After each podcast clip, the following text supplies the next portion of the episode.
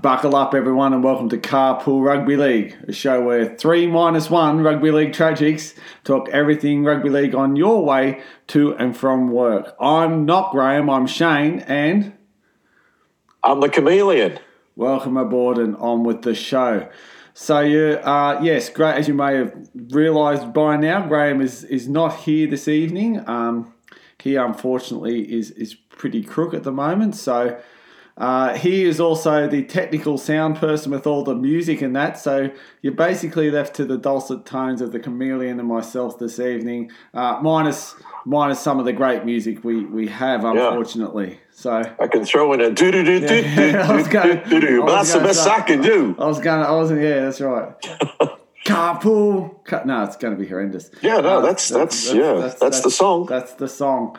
Um, so I suppose in, typical Graham fashion, we will kick off with the uh, with the scores from last week and what was a really interesting week of uh, rugby league. It all kicked off on Thursday night where. I think um, if you're the Storm fans or a Rabbitohs fan or a fan of rugby league, you probably couldn't have predicted the score of um, of fifty to nil to the to the Melbourne Storm. Um, Penrith almost got there on Friday night. Uh, they got themselves to 48 and the Sharks as well, a duck egg. The Eels um, broke through against the Roosters 31 to 18 in what was a really ugly match. I, I'm surprised at one stage that two players were on the field. I, I thought I thought both the hits were, were pretty ugly and and um, anyway, the Eels stayed with 13 on the field and they prevailed. Uh, the Knights, well, come, they came through for a 24 to 16 win against the Raiders. Again, if you're watching that match, you're probably thinking, how the hell is this happening? The Titans beat the Tigers 36 28. The Tigers' 10 minutes of woe continue, where there's just 10 minutes of just really um, what appears to be horrendous football for them. Uh, Cowboys came through 1918 against the Broncos. The Sea Eagles 38, the Warriors 32. Um, in, in what was in what was at times an entertaining game, one where defence wasn't really at the forefront, but definitely an entertaining game nonetheless. Uh, what wasn't an entertaining half of football was the first half in the Portaloo game of the week. It lived up to all expectations in, in the first half, but the Dragons did end up winning 32 to 12 against the Bulldogs, and their the Bulldogs season just goes from um, well, you'd like to say bad to worse, but I don't think they're really at bad to begin with. That puts Penrith on top yet again, nine from nine on 18 points. The Eels on 16. On 14, you have the Storm and Rabbitohs. 12, the Roosters. On 10, you have the Dragons. And like we said, that, that must win game for the Dragons really did mean that they're, they're on the heels of the top four. Um, the Titans and Warriors are on eight points, rounding out the eight. On for and against on eight points, we have the Seagulls and Knights, as well as the Cowboys. The Raiders are on six points. They're, they're on the downhill slide at the moment. Um, the Sharks on four, the Broncos on four, the West Tigers on four, and the Bulldogs, of course, they got off the duck egg last week. They're on two competition points. Griffo, a, a really interesting week of rugby league. Um, I think for me, highlighted by the fact that yet again, the referees put their whistle in their pocket when it come to sending people in the bin uh, in Parramatta game. And you, you, you messaged us during the game. I thought two people should have been off. Yeah, yeah, that was. Um, yeah, as soon as I saw it, I sent I sent the message like, I can't believe that the Parramatta aren't down to eleven men. Both uh, Nakora, um, Nakore, I'm, I'm not sure which. I get him confused with the Sharks guy. Yes, yes. Um, let's call him Nick. Yeah, Um, Nick in the centres. Uh, he should have been nicked off.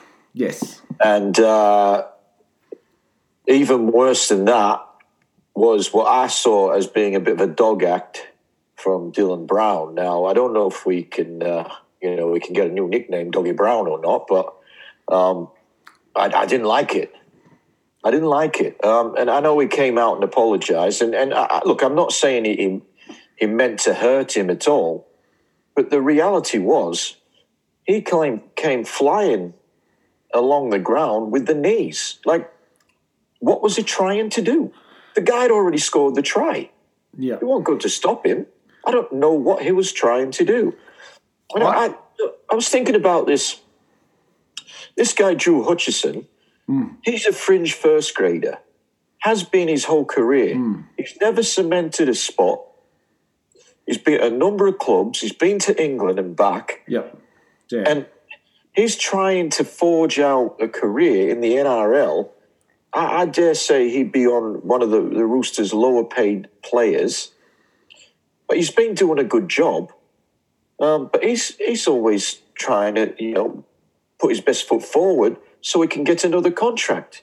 Now he can't do that because he's injured for, I know, maybe a month and a half, two months out of the game. he, he's he's in a lot of trouble. Like the poor bugger, and and I think for me, sliding with the knees, many you know we, we think back to probably the, the early '90s where head high tackle was instantly sent off. I, I often think now the way players score tries and the way players move into the in goal, I think if you lead with the knees, you've got to be sent. What are they trying to achieve? Yeah, that's my point. It's it's the biggest.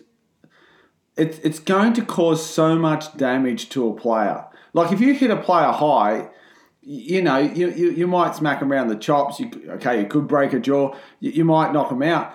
That's damage that's going to be caused for weeks. I just think the minute anyone leads with the knees in the in goal, it's got to be you got to go.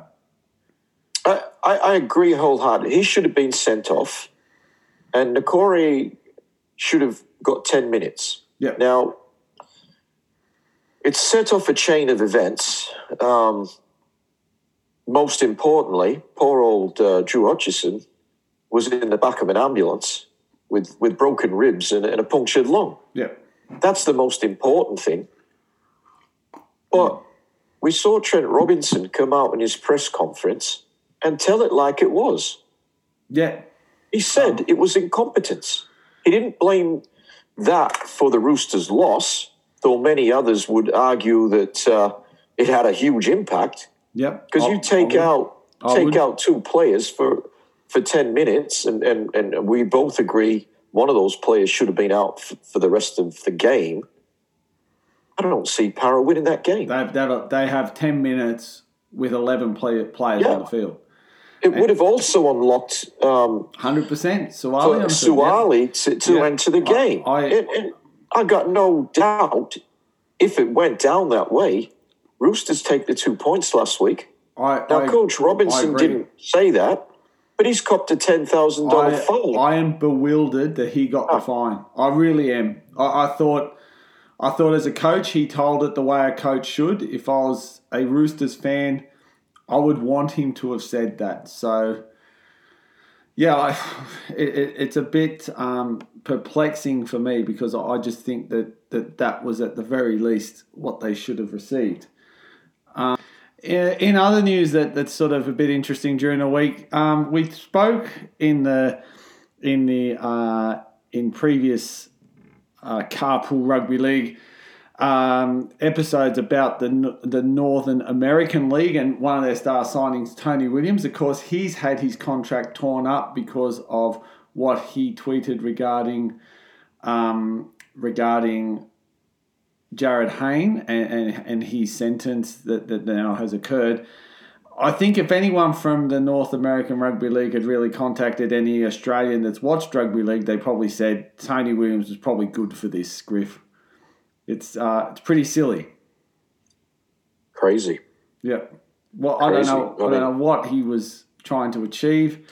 Uh, when I read it, I thought it was it was a very strange rant. So, for anyone that was looking to to follow Tony Williams, T Rex. Um, it's funny they thought they thought he was T called T Rex because of his size. Anyone who's watched him play over the years knows it's because he's got crap hands. So, um, yeah, that's uh, basically. I think it's good in a way if they want to establish a competition over there. He's now now sent the message you can't say anything silly.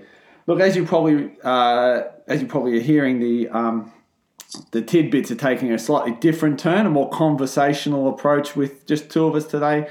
Uh, it would probably be remiss of us not to mention that news has just come out that it appears Adam Reynolds will sign a three-year deal with the Brisbane Broncos, uh, bringing his bringing his career at the South Sydney Rabbitohs to an end. Uh, Griff, from from a rugby league perspective, um, good move by him, um, securing three years, but I just can't see why. Can, can you enlighten me, Griff? Well, he obviously believes he's got a number of years left in him. He wants to secure his family's future, which you know he's, he's certainly doing. I dare say he hasn't been on peanuts at the Rabbitohs for the last few years. He's, I'm sure he's been well remunerated because he deserves to be. He's a really good player. Hmm. He um, he stood firm on, on wanting three years from South. South stood firm on saying, "Look, we'll give you one year. We'll see after that." But he wanted the security. He's not a young man in, in football terms. Um, yeah, I, I think it's good for him in terms of, you know, he is secure in that financial future. I don't know that it's best for his football. But saying that, he makes the Broncos a much better proposition in uh, 2022 because he is very much the thing that they've needed. Hmm. A guy who's going to direct them around the park. You've got these really good players that we've talked about, particularly in the forwards, who just seem a little rudderless at times. He's going to rudder them around the park.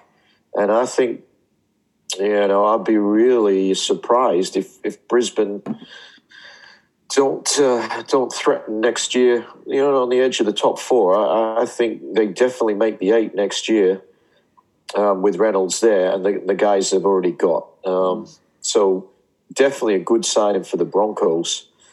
Um, Reynolds, well, I think uh, you know he's at a better side in the in the Rabbitohs at the moment, but um, financially, it's obviously in his best interest. He, I believe the Sharks upped their offer to uh, to match Brisbane, maybe pass it. And I, th- I thought initially all along he was going to go to the Sharks, mm. but I think he, he, probably sees in Brisbane a, a better chance of, of success on the field because as we as we've seen, the Sharks are just a well, they're they're hitting rock bottom at the moment yeah. on the field.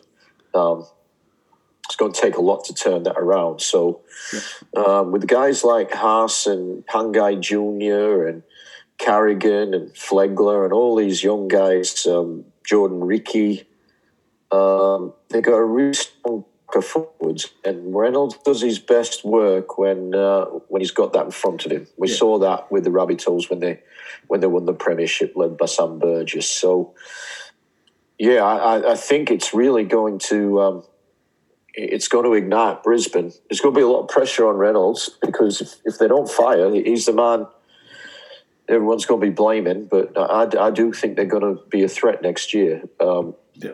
Maybe not an outright threat to win the comp, but certainly uh, I do expect they make the eight and they'll be knocking on the door of the top four, I think, come next year. Yeah, yeah. Look, I, I suppose I talking. You can talk as a rugby league fan, and I can talk as a Rabbitohs fan.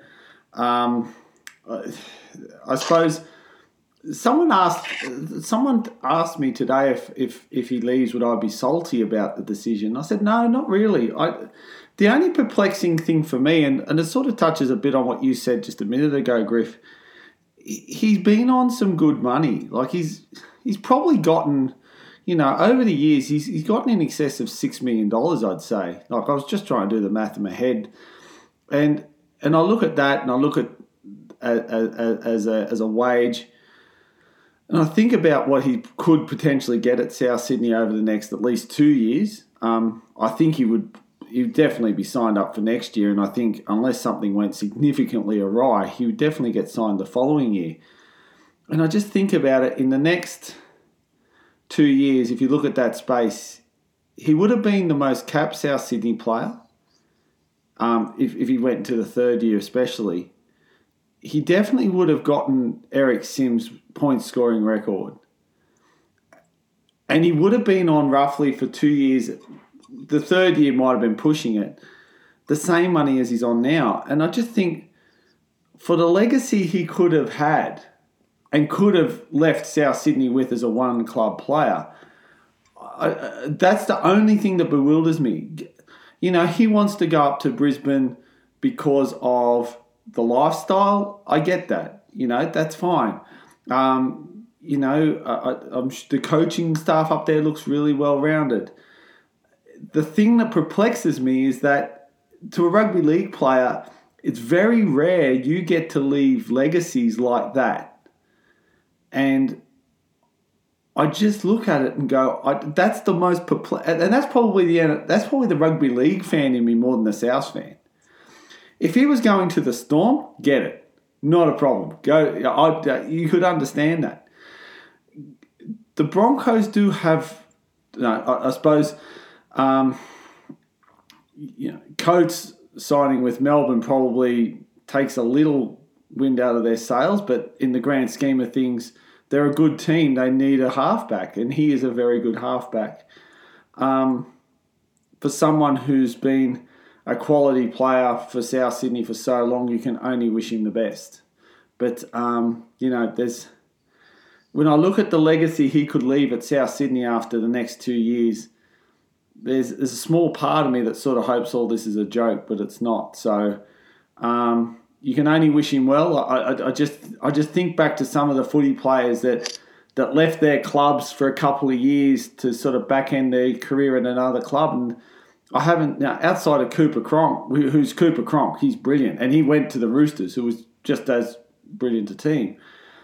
There's very few players that, that are happy that they made that move, especially if they weren't forced out. It was on their own back, and now, I thought the silly thing today was someone was saying, mentioned Greg Alexander. Well, the poor bloke, you can't even mention that in the same breath. Like, he left Penrith for a reason that was uh, much, that had much more heartache involved in it than, than, than wanting to have another lifestyle. He, you know, after, you know, we all know the story he had, and I don't, I think that's not even comparing apples with apples, but I think when we look back he's going he's going to have a good career at South Sydney. My only question as the rugby league fan is he could have had the legacy, and um, you know, you only hope he has success.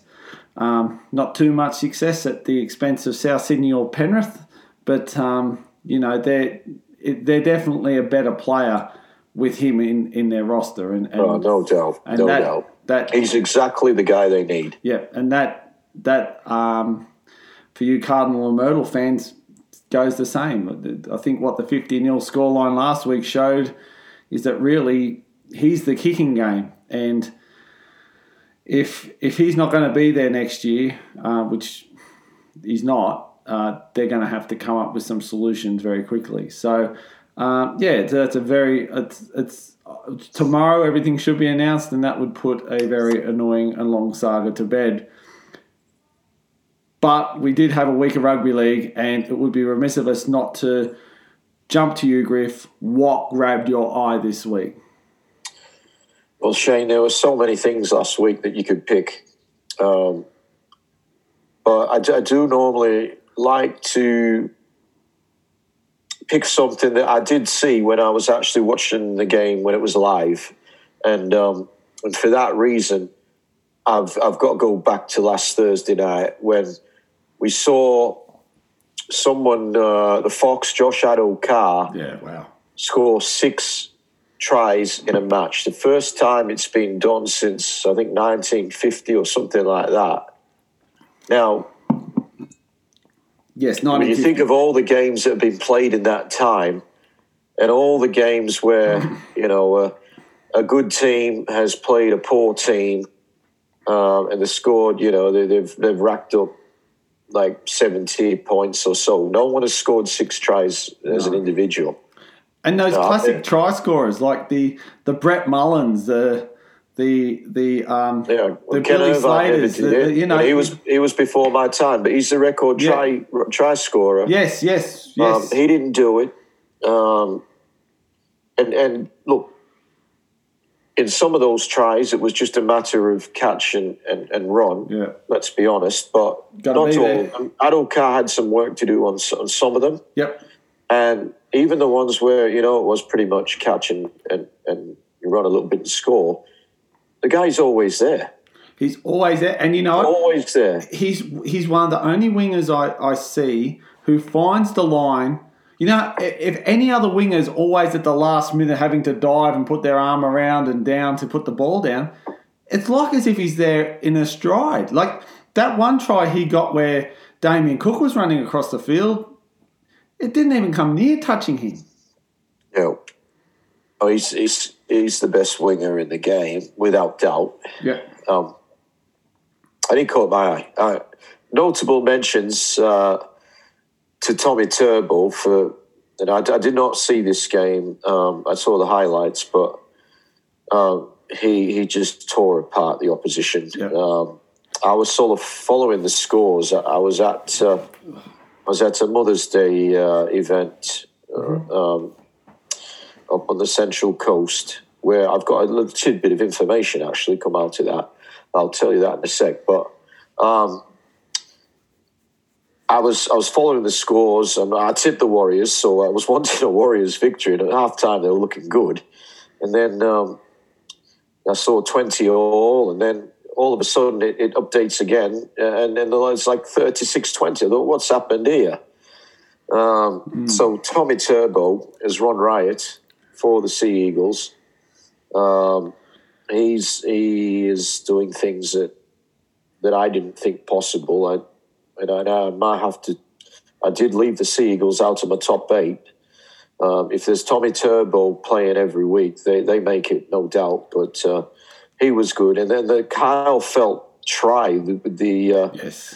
With the go gadget arms sticking out and uh, amazing. That was amazing as well. So there was some absolute brilliance uh, in round number nine to come out. And the other thing, the, the first I was, I was at this game live was was the uh, the Matt Burton try where Yes. the amazing skills of of Cleary, Luai, and uh, from my vantage point, what seemed like a bullet pass to Burton to to score. Um, that certainly, you know, I, I just said to my, my mates at the game, I was, that was an absolute awesome try. There was so much. Um, uh, this NRL, it, it, uh, I mean, I'm a fan. Uh, I, I'm I'm an absolute fan, but every week we just see so much and we think, oh, gee, that's amazing. Uh, and, it, and it continues to be. So we're, we're in a, an era now where we're really seeing very good quality rugby league. Um, and, and a lot of that goes to the, the rule changes we've seen to speed up the game. Um, it's brought back the uh, the little guy um, uh, and uh, made it harder for the for the big uh, the big guys. Uh, and it's certainly made for a more entertaining game. There were Just two- on that little bit of tidbit of info, um, my nephew, who uh, who played uh, junior rugby league with and is a good friend of Scott Drinkwater, tells me that Scott Drinkwater has re-signed for the Cowboys for another two years, but I've not seen that reported anywhere. no, So no. um, I don't know if, if That's um that's Todd Payten. Very good work, really. well. Yeah, I, I, I don't, I can't come. You know, I, Yeah. I, I don't know. The Cowboys haven't come out and said that, but this is what I got We've- told. Heard it here first, people. You heard it here first. Uh, you know, obviously, it's not true that I look like an idiot, but um, I'll just put it out there. Um, and I said to, her, I said, well, you know, where where were they playing? Because they've signed Dearden and they've signed Chad Townsend. And, Yeah. and as I said to to him, I said, look, he's better than both of those guys, but Uh, he'll be playing in the halves.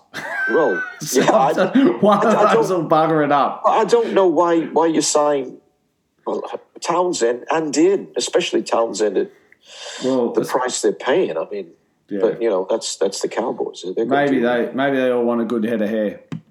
Maybe he's maybe up there, he's maybe he's up there for share. other. Maybe, Maybe, share some with me. maybe he's up there for other reasons.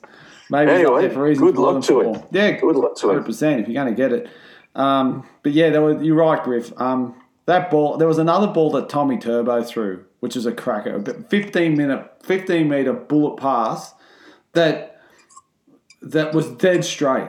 It didn't move. It was just this, and and, and players can do it now. I, I, I, I think Billy Slater. He was really the first guy that that we saw being able to throw that fullback bullet pass that that could do that and it's now just a, an extra string to nearly all their bows. And Luai, well, talking, you expect it now. Yeah, yeah, you, you do, it. you do, and and it's no, it's no coincidence. You've seen teams where a fullback might be out, they're putting five eights into fullbacks, and people like the Latrell Mitchell becoming a fullback on the back of being able to have a good passing game. Um, we're going to talk about Origin uh, a little bit later, people, but I, I dare say, well, I dare say that. Um, Luai and Cleary will feature heavily.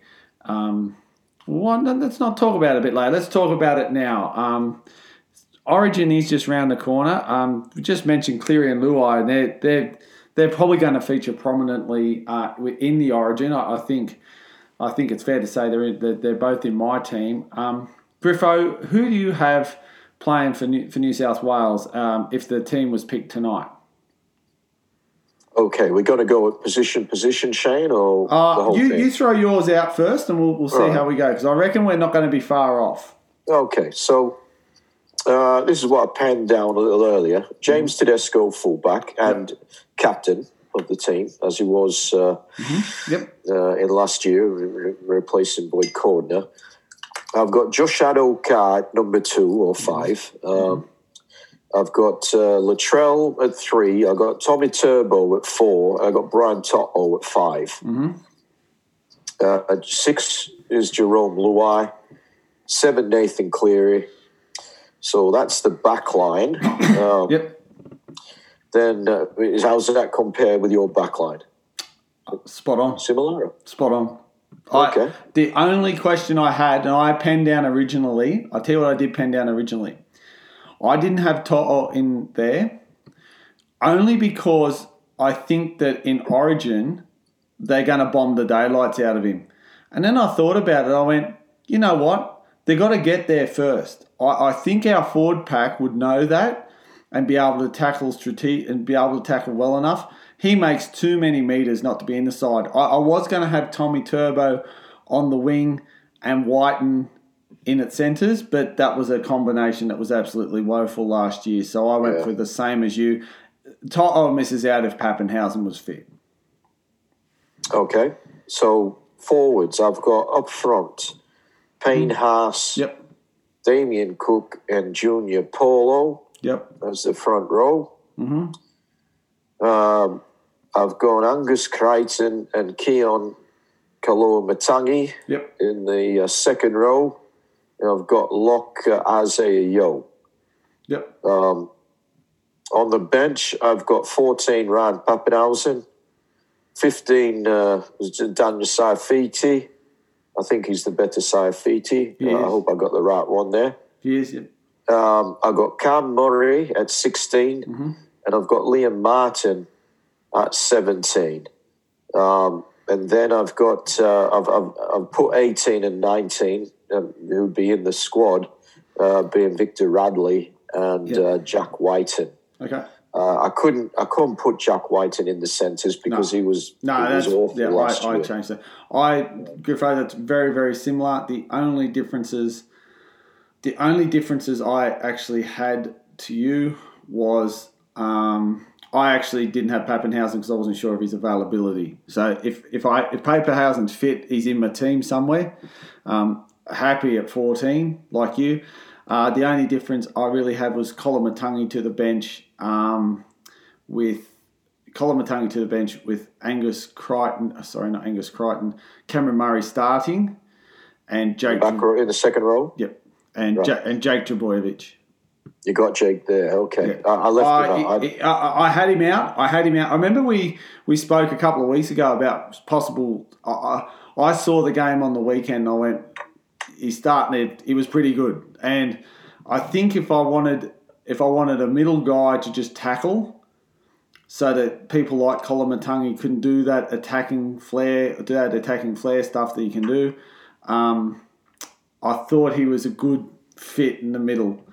Um, probably hasn't been the best to form at the start of the season, but in the last couple of weeks, he's coming back. And I thought, well, you better have an old head there. It, he would drop off if if um, Papenhuyzen's fit. I, I, I, I had Papenhuyzen on the wing instead of To'o if he was fit, but more than happy to put To'o in the side and have Papenhuyzen the 14, um, which would make my bench uh, Papenhuyzen. Well, now it would make it Papenhuyzen, Koloamatangi, um, Trbojevic, and Liam Martin. I like him. No, no Saifiti then. No. Okay, fair enough. Look, I, I, I don't think, um, I don't think we'll see uh, Jake dropped, which would effectively be if he's not in the team, be dropped. Um, and I, I also think I expect to see Tyson Frizell will be there. I, I personally not pick I, him. I, I, yeah, I agree with you. I, I, agree with you. I think last year players were picked on form at at the detriment of the of the team in the end. I I really I love Le- I love Martin at the moment. He's just in a side that's winning. I, I you want you know people talk about the stick and pick mentality of of the of the um of the Maroons when they won those Yeah. how many it was nine or something. But they won. We didn't last Yeah, year. That's yeah, the thing. and that, and the same with last year. The thing is, what was what's interesting is what you forget about their pick and stick mentality is they only pick and stick with sides that were doing well, sides that had that winning mentality, and that's what I that's what I love about now. All right, Penrith should feature prominently in this side. They've got a winning culture. They're doing well. Penrith should have. Um, Penrith should have a, a plethora of people in this team, and I, I, I just look at it. They should have the halves. Um, if- you know, in some ways, when I look at the centres, um, I, I need Trbojevic there. If you know, like,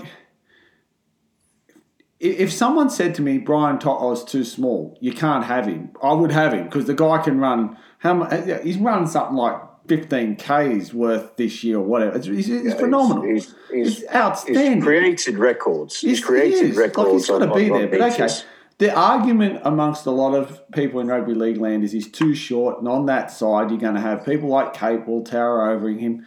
All right, you know who I'd have in that centre over Wighton, and I hope he's a blue because I haven't really done my homework here. Is Matt Burton? He's definitely a blue, Shane. He's from Dubbo. He's in. If he he is he is the other centre I would put in and put Trbojevic to the wing. Okay. Or I'd have or I'd have Papenhuyzen in the starting lineup, um, Latrell Papenhuyzen centres, and Burton number fourteen. Look, Matt Burton to get the job done. I got no doubt Oh, about he it. is he's phenomenal. When he caught that ball, there's a ball he caught.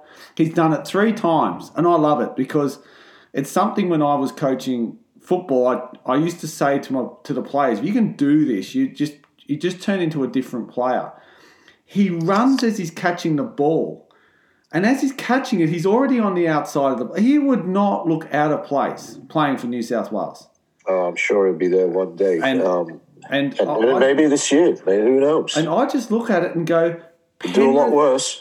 Uh, Penrith have to feature prominently at the moment. Jack Wighton's in a side that's losing. I'm not saying that I, he can't play out of position. Last year we tried that and it failed. Um, I think we need people there that are going to make a difference. We need a halves five eighth combination. We've got it. Um, Tedesco has to be fullback. He, he's, you know, no no offense to Trbojevic or Papenhuyzen, he is, or Latrell Mitchell, who's also playing fullback at the moment, he is the best player in the world. Um, and still has that, uh, I think, still has that title. Papenhuyzen's not too far behind. Um, but look, if we've picked almost the same side, so we're we're we're we're on the same page as each other. I just think they've got to start going with with winning formulas, and Penrith is a winning formula. Unfortunately, always around Origin, it means they they're going to probably have a loss, which you know the way it's looking. Yeah, you know, like, but but it'll be know, the benefit of the West Tigers because yeah, uh, that would be right. Oh, hang on, they may they may not. Well, it depends how many they got, Shano. Like, uh, if you go and pop Matty Burton in there as well. Well, that's well, true, and that's it. And, and, I just, I just think, I, I just look at that Penrith side, and you know what? It's just at the moment full of so many good players playing such good football, and we haven't talked about people like Capewell, who's going to be playing for for the for the Queensland yeah, side. for the Maroons. So they're going to be without and, and you know it's you know it's a you know it's you're also talking about people like Koroisau. You know, I know he hasn't played a lot of footy, but putting a bit of heat on, you know, it's just Damien Cook has been in fantastic form at the start of this year. He's he really has been.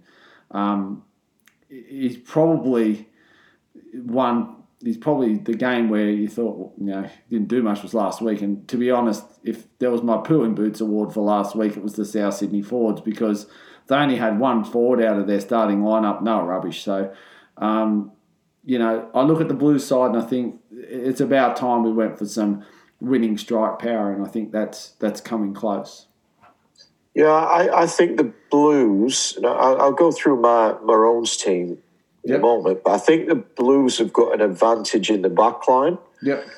But I think that the Queensland pack has definitely uh, got the advantage. But anyway, here we go with Queensland. Yep. Um, I think this back line pretty much picks itself. Mm-hmm. Kalyn Ponga at fullback, Val Holmes and uh, Xavier Coates, the wingers, Dane Gagai and Kurt Capewell, the centres, Munster and uh, Cherry Evans are halves. Um, I, I, can't see anyone out of, you know, unless there's an injury or something. I, I, think that's going to be the Queensland backline. Picks itself. Um, and you, can you throw anyone in there, Shane, that, no, that I may have missed? No, no, that picks itself. Yeah. I, I agree with you. Yeah. Then uh, up front, we've got uh, Christian Welch and Josh Papali'i. Mm-hmm. Um, again, they pretty much picked themselves. You know, Papali'i's not, you know, has been back out of sorts, but put my own jer- jersey on him, he, will be yeah. back to his best. Wasn't bad. Harry Grant will be the hooker. He, he, to me, is is the number one hooker in the game, even though, you know, low in experience, but high in quality. Brilliant. Um, Brilliant second, player. Yeah, he's outstanding. Then he's out this week, uh, which is a big loss for them. Um, Fifita and Kaufusi, uh, the second rows, and then uh, the hard man, Big Tino Fa'asuamaleaui at 13. And what a, what a, a, series he had last year in that position. I think that six has certainly got it over any six that New South Wales can field. Um, but again, games aren't won on paper. Then on the uh, on the bench, and uh, uh, I've sort of struggled with this a little bit. Um, there may be a player, maybe particularly a, a, front row that I've missed, but I've gone with Jai Arrow. Uh, he'll be there. I've got Corey Oates on the bench. Um, he can fill in the back line or in the back row uh, at a pinch. Yep. Mo uh, as a, a prop and then Jaydn Su'A, who's been outstanding for the Rabbitohs, also on the bench. Yeah, maybe yep. Um, Wallace from the from the Titans may have, uh, you know, he might be number eighteen or something mm-hmm. like that. Mm-hmm. Yeah, I I can't argue with uh, anything you just picked there, mate. That's um, the Queensland side does tend to pick itself, and and you look at you look at it, and just as you were going through there, I I just thought and, and as I was thinking about the blue side, one of the things I did was I said, okay, if I was picking a blue side, then I'm picking a um, uh, I'm picking a blue side, and then I'm picking a um, a maroon side. Who could I pick that would offset the other? And the forward pack was really tough. Um, yeah, I, I, I suppose I I had. Uh, can you just go through your forward pack again, Griff? I was just. okay. So number eight, Christian Welch. Yep. Number nine, Harry Grant. Yep. Ten, Josh Papali, Yep. Papaliti as he's now Yep. known. Yep. Uh, David Fifita and Felise Kaufusi in the second row. Yep. and then Big Tino, Fa'asuamaleaui, the lock. And then on the bench, Jai Arrow, Corey Oates, Mo Fotuaika, and Jaydn Su'A. Okay. I I actually swapped um, Corey Oates for AJ Brimson. Oh, oh, yeah. That's, yep. I- that's the only. That's why I was just. I was just thinking yeah. where it all fit in. So yeah, that's the only yeah, difference I have. no, I, I, uh, I would agree with that. That's that's the missing uh, person there, AJ Brimson, uh, as a similar role to Ryan Papenhuyzen. Yep. Yep. And again, Um, we've picked so- almost player for player, haven't we? Really? Yeah, um, yeah. So I, I, I agree, Shane. Um, Yeah. Brimson's got to be there. Um, so I did, as I said, I, I was sort of in a bit of a rush there with those No. No. reserves. I had Jai Arrow there, and I thought, who else am I putting in there? And Yep. definitely Su'A. Um, he's he's been really good. I think he's been fantastic, and um, yeah, he he's he he's done he's he's he's he's done a bit there, I, I, and I think um, it'd be interesting. I, I would definitely start Kaufusi, but um, wouldn't be surprised if if Su'A got the nod. I, I I'd, I'd actually, if it was me coaching, I'd prefer him off the bench, but. Can Kaufusi to start, but yeah, we we're on the same page in yeah. in, in all Uh, that. It's. I think it's. It's always you know harder to pick a blue side than a Maroon side. It seems that way. You know, in, in those those years where the Maroons totally dominated, again they, they just pretty much picked themselves. Yeah. Um, I think part of that is a bigger playing pool available to the Yeah. Blues. Yep. Um, but yeah, we thought, you know, maybe we were going to see a bit of a run of blues for, for some time. And then last year against the odds, Yeah, yeah. We would beat them. and Yeah. and you know, and I think when you with when you look at the Maroons, they've also they're a bit blessed because you know, like Lindsay Collins, who's injured, maybe could have been on the he bench as well. he would have been there, yeah, Collins, for yeah, sure. he'd be on there for Fotuaika for me, but yeah, Yeah, for yep, sure. Yep. um, you know, and, and, and yeah, I don't think it's going to be too far away where we'll probably see uh, the number seven will be young Walker from Well, from the Roosters. yeah, Um, so yeah. And while to we thought there the, the future was looking good for the Blues, um, all of a sudden we're seeing you know you Yeah, throw in yeah, Reece Walsh as, a, as yeah, another guy who yeah. at 18 years of age is going to cause a lot of problems for, for the New South Wales Blues in, in years to come. But that, that's why we love it Yep. because we see the best uh, against the best. And uh, yeah, I, I'm looking forward. I haven't bought my tickets. I've not looked into it, but I'll be there. Yep. Um, that's just something to do over the next few days. Is I'm not sure if, if it's. I'm, I'm sure they would have been, but I just uh, Well, hadn't seen it advertised. I've seen- They've been advertised in the Melbourne game, but Yep. anyway, um, it's definitely something to look forward to, and, uh, and and just around the corner now. Most definitely, Griff. Um, but first, um, we're going to be looking forward to this week's round of rugby league. So let's kick it off this week. It's easy to know where they're being played at because they're all being played at Suncorp Stadium. And I voiced my opinion last week that tomorrow night I'm not going to have anything to watch because the first game of the week starts on Friday, the 14th of May at 6 o'clock. It is the West Tigers versus the Newcastle Knights. What a way to kick off um, Magic round, and it would be an absolute magical thing if these two teams could produce something half decent to kick us off. Um, when we look at the when we look at the uh, when we look at the teams, um, very interesting. Coach Maguire revamped spine. Adam Doueihi to centre. Moses Mbye to five eight. Uh, Jacob Little, uh, he's back in dummy half role. Jake Sim, uh, Simpkin dropping to the bench. Shawn Blore and halfback Jock Madden have been named on the interchange, and, and that's good to see Shawn Blore there because he he um he he is he is very good. Um, Talau returns from suspension, and Zach Cini, who had a dream uh, debut, um, turned into a you know um, A nightmare. nightmare week. last week. He's just yeah, it went it just poor bugger. You know, it was rocks and diamonds, wasn't it? But anyway, um, that's what you get when you chuck the uh, Tigers jersey on, really. So Oh, um, absolutely. uh, that's it. Um, the West Tigers, um, in their joint club history, worst start defensively uh, after nine rounds. So that's interesting. and they've uh, had some bad years defensively too. Yes, yes. So the first Never nine. been known for their defense. No, no, and um, their attack's not to crash on either. No, but in, in past years they've been known as, as a flashy team, particularly they're- you know the years when Benji and Robbie were they've, they've, were got, directing uh, affairs of the Tigers. they've got to buy a bedazzler to put on that jersey. That's the only way they're going to look flashy in the weeks to come. Um, Braden Musgrove for the Knights has been named despite uh, suffering a rib injury. Uh, while uh, Toa remains uh, retains his place, sorry, on the wing um, after his late call up to take the place of Hymel Hunt. uh, with the same re- same 17 retained from Newcastle's comeback win in Wagga Wagga.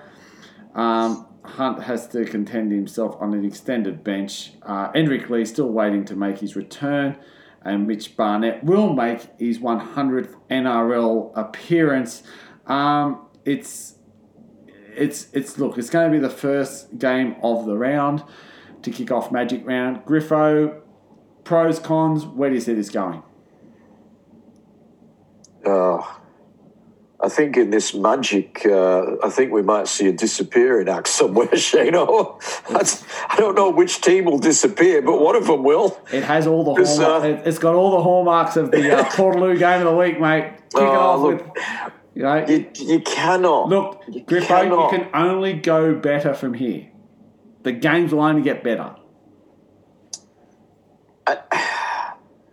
You just with both of these teams, you cannot say anything with confidence. Um, the West Tigers. There was a huge fanfare after you know they beat the Dragons at, at Wollongong, and uh, And we got we got ribbed a bit because we actually were quite critical of Dragons. We we said they were rubbish, and a few people said, "Oh, come on, the Tigers, they were played all right." And okay, well, all they're, right, if they're you the think so, Tigers. They played all right. That's that's it. good on them. They played all right. Um, look, I, I'm going to tip Newcastle, Shane. Yes. Simply because I can't tip the Tigers. No. Um, it wouldn't surprise me at all if the West Tigers win this game.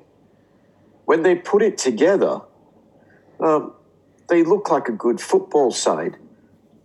The thing that surprised me about this is is that the guy who's been arguably their best player this year, in uh, Adam Griffo. playing at six, is now playing at three. You, you stole my thunder, Griffo. It's exactly Yeah. what I was going to bring up. I can't believe that I, I can understand the team not playing great football at the moment.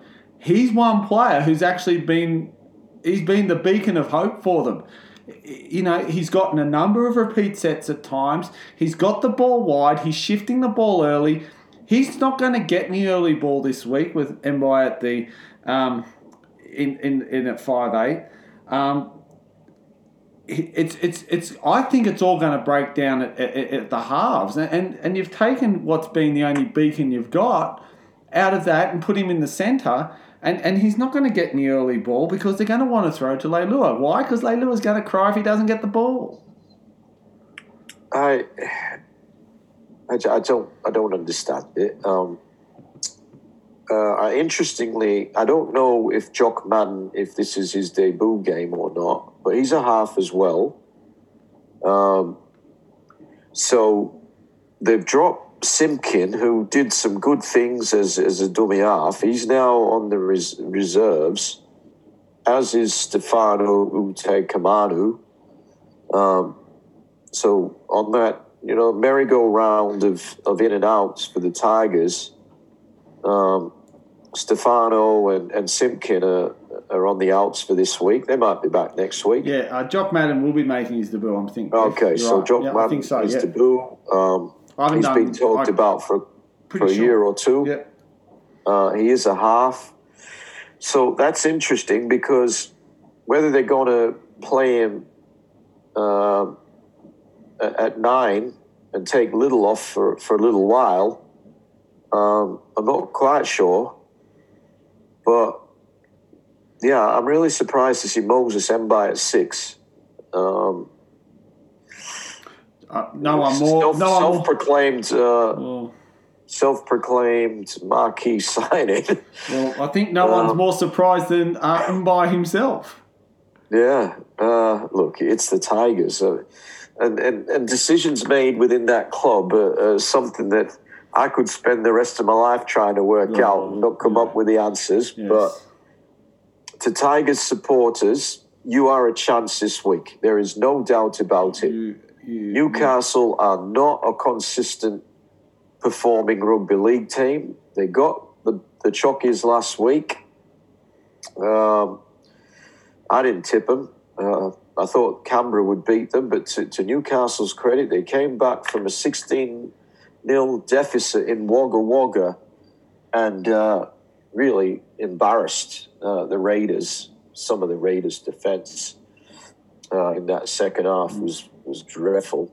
yeah. Um, Kalyn Ponga did well, but for all his talent, um, yeah, Yeah, some of the defence on it was just horrible. But I agree. I, I think when we look at it, Griffo, um, the fact that two Leilua are playing on the same field together, well, that's bound to, to have some sort of uh, detrimental impact. Uh, Bradman Best needs to play a really good game this week for me. Um, Kurt Mann and Crossland aren't a halves combination that thrills me to bits, but probably a frag better than Brooks and Nembai. Um, Jayden Brailey, uh, he really needs to come into his own in this game. This is a game where the Knights' spine has to do something. Um, Tyson Frizell needs to aim up. I, I've been very critical of the Knights forward pack over the last couple of weeks. Um, yeah, I, I, I still am. I still don't think they're a great forward pack. They got a lot of names. Um, you know, we need to see Daniel Saifiti do what he did a few few weeks ago, and his I think it was his hundredth game where he was absolutely outstanding. Um, but yeah, I, I think in in a game of who's going to play the worst, um, the Knights should prevail. After that game, um, there is the Seagulls taking on the Brisbane Broncos. Um, just to talk about some team news here, uh, the Eagles. Um, uh, the, the Eagles have uh, named uh, Paseka, who's been uh, after a couple of head knocks, has been named uh, this week. Um, he's had to. He'll need to satisfy HI protocols, um, but it looks like um, he's, he's been named, so it'll be interesting to see what happens there. Uh, Martin Taupau, uh, who's been uh, taped to make uh, is being taped to make his return from a head knock this week as well. Uh, sends Sean Keppie back to the interchange bench. Zach Sadler to the extended bench, and um, Defua drops out of the squad. Uh, back rower Curtis Sironen um, must wait at least another week to make his comeback from injury. Uh, since Trbojevic's return, the Seagulls have increased their points scored per game from 9.4 to 32.5. So, you know, we were, we were often saying, can one player make a difference? Um, there's the classic uh, case that it can. Uh, Thomas Flegler will step into the 13 role for the Brisbane Broncos after Patrick Carrigan's season was ended by an ACL, with John Asiata moving up to take Flegler's spot in the interchange bench. Um, uh, Carrigan out for Brisbane. They, they'll need a new captain, and hooker Jake Turpin has been uh, handed the C armband ahead of uh, people like Milford, Haas, Lodge, and Tavita Pangai Jr. Uh, Mead replaces Dale Cropley on an extended bench he's, um, on an extended bench, winger Corey Oates has scored eight tries in his past six games against the Seagulls. So he's had a really good time out uh, whenever he's played the Manly Seagulls. this game, three weeks ago, this game looked like it could be a very close affair. Since then, like we said earlier, with Trbojevic out of the side, the Seagulls were averaging about 9.4 points. Now with Trbojevic in the side, they're averaging 30 over 32 points. I think that spells absolute disaster for the Brisbane Broncos, Griff. Um, who have you got in this game and what's your thoughts? Okay, I tipped against Manly last week, and uh, to my detriment. Um, they're on uh, they're on a roll, Manly. Um, they they've they've won uh, quite well in some games. They've shown an ability, as you just mentioned, that, that the uh, the attack, which was was pretty listless uh, early in the year, with Tommy Turbo back, they look a dangerous side. They're scoring a lot of points. Um, Jason Saab has come into the fore with his pace, and I know it was mentioned uh, in last week's podcast by either yourself or or uh, or Graham about uh, the pace of Saab. Yeah, I He rate him. scored another- Jeez, that was yeah. He's so He's got, got a couple more last week. Um, he's he's a danger man. And what's scary, Um, Griff, is they know how to use him. They're Yeah. getting players jamming in, and it, and once he's on his own, holy cow, he is off. We saw what he did, uh, you know, against the Panthers when he went Yep. downfield, and then Dylan Edwards, you know, tried but just couldn't, couldn't get there. It's too quick, Saab. So um, he's he's uh, you know he's he's a he's a turbocharged Saab at the moment because uh, uh, Tommy Turbo's had a lot to do with Yes. with, with the turnaround in Jason Saab's form because he did very little early in the year. Um, he, he brings out the best in, in his team. Tommy Turbo, he's there.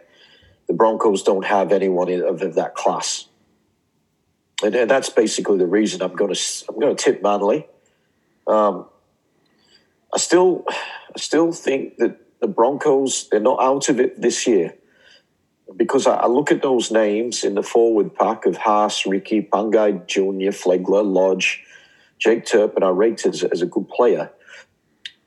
That forward pack is, is going to be, you know, if, they fire, this team can win this game. But I just think, I just think Tommy Turbo, he's in a class that that that you know no one, you know, very few in the NRL are, are are at, and uh, and he's there. Taupau comes back this week as well. That's that's a useful addition.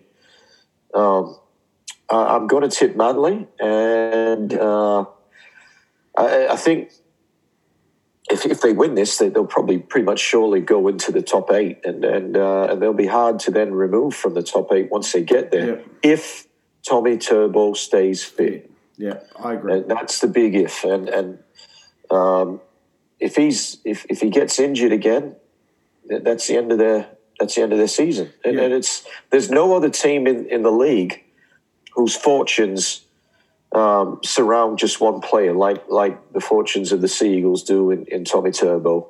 But Yeah. it's Manly for me this week. Yeah, I agree. Look, um, it's manly for me too. I, I just want to highlight a couple of things I want that, that you spoke about, Griff, and that was the uh, you allude to the Brisbane Ford pack there, and they've got they've, they they average over sixteen uh, hundred run meters, and when you look at when you look at that when you look at that run meters. Um, yeah, that, that's pretty high. It shows that they've got a high level of efficacy. The team averaging 11, over 11 errors a game, uh, that's the killer. Um, incidentally, um, uh, stats people, you could you could whinge because um, Manly also averaged 12, or over 12, but that was well and truly before Trbojevic. They've really turned that around since he's been back. Um, they're, they're two sides that have polar opposite um, um, last five games. You know, Manly are four from five, and um, the uh, Broncos are one from five. Incidentally, the one the one uh, round where Manly lost, um, that's when the Broncos won. So um, look, their their form is polar opposites to each other. I I'm with you. I have Manly. I just think they're doing some beautiful things at the moment. We spoke about Saab last week he's you know they he can finish a try. He's a very good finisher. He's got speed to burn. Trbojevic is just causing so much defense to come his way. Um, Ruben Garrick, I want to I want to give a shout out to Ruben Garrick and Brad Parker in that back line too. I, I think they're they're also coming to their own with the confidence of someone like Trbojevic around them, and um, you know Daly Cherry Evans last week. You know the 40-20, um, he's starting to find more space on the field. I think this guy is just giving everyone so much uh, confidence, and I too have Manly winning this game. Three o'clock on Saturday, 15th of May, we have the Canterbury Bankstown Bulldogs versing the Canberra Raiders. And sorry, my, my thing, there we go. Sorry, guys, my thing just froze there, my notes. That's what I get for not doing old school. I should have just gone old school. Um, look, it's been much, it's been much um, uh, publicised that Kyle Flanagan's been dropped after he was hooked at half time. Really felt for that young man. I, I hope um, that the uh, Bulldogs have a fair, have a lot of support around him because he is not in a good place at the moment. Um, Jake Averillo inheriting the number seven. Uh, Ham will come into five eight. Nick Meaney moves into the centres in place of Corey Allen. He'll miss one to three um, weeks with an AC joint injury. And Katoa will be named on the wing. Dylan Napa makes his return from a shoulder injury. Seumanufagai dropping back to the interchange bench. Um, Attorney moves uh, from the bench to the lock position in a swap with Corey Waddell. Um, uh, Matt Doorey is another new face on the bench, and he's replacing Og- Ogden.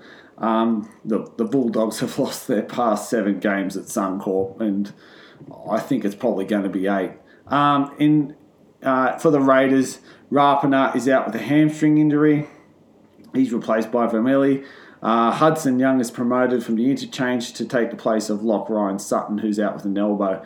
Uh, Josh Hodgson returns from a calf injury on the bench alongside Dunamis Lui. Ryan James with Joseph Tapine, which is an MCL. He's out with an MCL. They're out with Havili dropping to the reserves.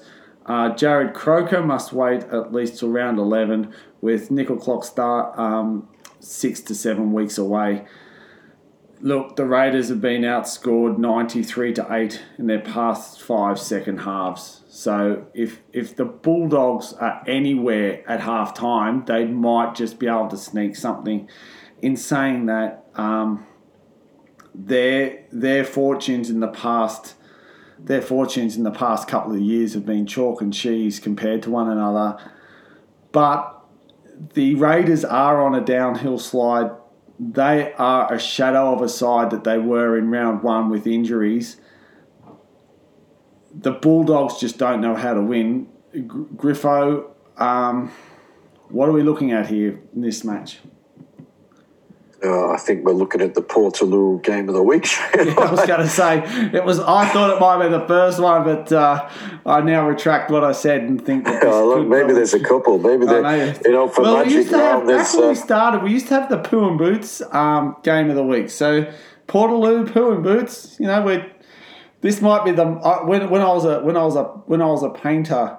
Uh, back in my tradie days, they used to. I, I, don't know if they still exist. They were called Martin Shedeye, and they were like the when you saw that Portaloo come up onto the job site, you knew you knew you were in a tough, for a tough couple of weeks. So, well, what's what's the uh, what's the bee's knees of portaloos, Shane? Uh, any, and there's those plastic ones. I, I, I actually I.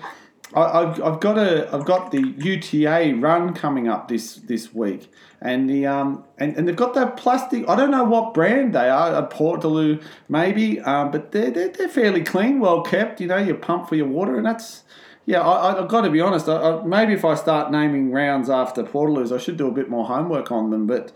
Um, they're all crappers to me, so oh, they're, yeah. they're not the Royal Doulton of Portaloo, but yeah. No, no, there's nothing better than porcelain under your bum. that's right. Well, actually, maybe with a bit of plastic maybe, in between. But... Say, maybe there's a uh, maybe there's a uh, maybe there's a money making scheme to be had there. Portaloos with porcelain.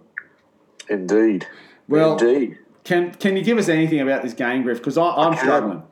I can. Both teams, uh, both teams start with CE. Um, True. Canberra, or actually CAN, Yeah. uh, CAN, um, and now Canterbury go to CANT. yes. can't. can't. Um, and I don't, I, I can't see them win it, to be no. honest. No. Um, only because they're the Bulldogs. They're, Yeah. they're dreadful. Um, the Raiders have been horrible as well, but you've just got to think that the guys in green have got to start winning soon. Um, there's a class gap between the Raiders and the Bulldogs, and I just think the Raiders Look, will get the job done because I think if they can get to 16 at half time, if they're up 16 nil, I don't know if the Bulldogs have got 16 points in it. Um, I, I, I just think they've got nothing to fight against people like Curtis Scott, um, Jack Wighton, and George Williams, Josh Papali'i, and Josh Hodgson. It's coming off the bench. I, I, I just can't see anyone for the Dogs being able to remotely match it with them. no, look, they've got number two, Nick Cotric, who, who Very was a really good player at the Raiders. he might just He's turn up back into backwards. the. He might just He's turn. gone backwards. Yes. And I, you know, I, I think the Bulldogs are one of those clubs where, where players go and they get worse. They go and they, you know, they go for the money really, um, because you don't go there these days to, to be in a team that's you know threatening the the premiership. These guys have been making up the numbers for a few years. They were a powerhouse Oh yeah. throughout the 80s, 90s, 2000s. They were winning comps. And even, you know, in the, in, in I don't know what they call them, the teens or the, um, we saw them make the grand final a couple of times. 2004, they made it 2012, 2014. They lost, Yeah. but they made it both times. That's right. It's not that long ago, but but the, the ever since the towards the end of the Des Hasler era, there Yeah. they've been awful, um, and yeah, yeah uh, individually. So uh, look, I, I do believe that most of these players individually, if they're in another team, would be playing better but they're not. They're in the Bulldogs, and they're, and they're mediocre at best. Um, the Raiders, they have to win this game. Yeah. If they lose this game, well, I think their season, even though mathematically they'll be right up there still because of the the way the competition is, I just can't see them doing anything if they can't beat the Bulldogs. Yeah, and can I I just, do think they will win. Um, uh, I don't know that they're going to win by a big score, but I think for the Raiders, uh, two points will be all uh, they, they need this week, and, and, and they'll try and look at that as as the start of turning their season around. Yeah, I agree with you, Griff. I've got the Raiders. Can I just put something out there? And uh, Dogs fans, please uh, comment on what what I'm about to say. I can't believe Flanagan got dropped and DWZ is still in the side. He has been playing horrible for years. You don't have to he is rubbish. He is rubbish. Like you know, he's he's he's, he's forgotten the key purpose of a fullback is to do things like catch the ball, tackle players, don't drop the ball when you're in the space. He, I can't believe Flanagan's been playing pretty solid football. You know, it's not as if his forward pack have done anything for him. He's had to kick him out of trouble from sometimes inside their own 20. And yet DWZ, who's been poo for years, just gets the walk up start every week. I I don't know what I, I think I, I sometimes think when I'm watching the dogs, I'm in an alternate vortex where he's just playing so bad, but in the other reality that you everyone else is in, he's playing really well. I can't believe that guy is still there. Kyle Flanagan plays a rubbish half of football and gets dropped, and that's by Trent Barrett, who was a half. I think really that's a weak coaching position considering there's a guy who's taking a truckload more money than what Kyle Flanagan is, and he's been playing poor all year. You're kidding yourself. The fa- I would bomb the daylights out of him this week because you know what? You'll get a drop ball, and don't worry if he's in open space because he'll drop it cold. He's doing nothing for that side. And you know what? If he's if he's if he's one on one with someone defensively, press pause and put a buck on it because he'll miss the tackle. He can't tackle one on one. His positional play is hopeless, and I feel for a young guy who left the Roosters, came to the Bulldogs, has had to kick their their way out of trouble every set. When they when they won the game, you know, all of a sudden everything's right. They lose a game, and and things are back in the doldrums if you think that trying this new side's going to do wonders, I tell you now, if they win, I'll be happy to eat my hat because I can't see them doing it. I think they're going to be. Uh, I think they're actually going to lose. Um, maybe even convincingly. I just can't believe DWZ is still a feature of this side, and, and, and Flanagan gets dropped on on half a poor game of football because like I said, I must be watching different games because he's been playing horrendously for years and, and still gets a walk up start to that fullback position. Um, must be looking at him going, What did I do wrong? But anyway, he, he wasn't much chopped there either. Um, we'll move on to the next game, 5.30. I've had my rant there. Um, okay, so that was a bit of a rant. Can I good. just add? Yeah, sure. Um, Please do. Look, number six, number seven at the Bulldogs. It's just buy your ticket on the merry-go-round. Yeah. You might get you get a game or two, and then jump off. Someone else jumps on. That's not success. That will never lead to success when you are constantly chopping and changing your halves. Um, so this week it's Wakeham and Averillo. Um, we've seen, as you mentioned, obviously Carl Flanagan there. We've seen Lachlan Lewis there.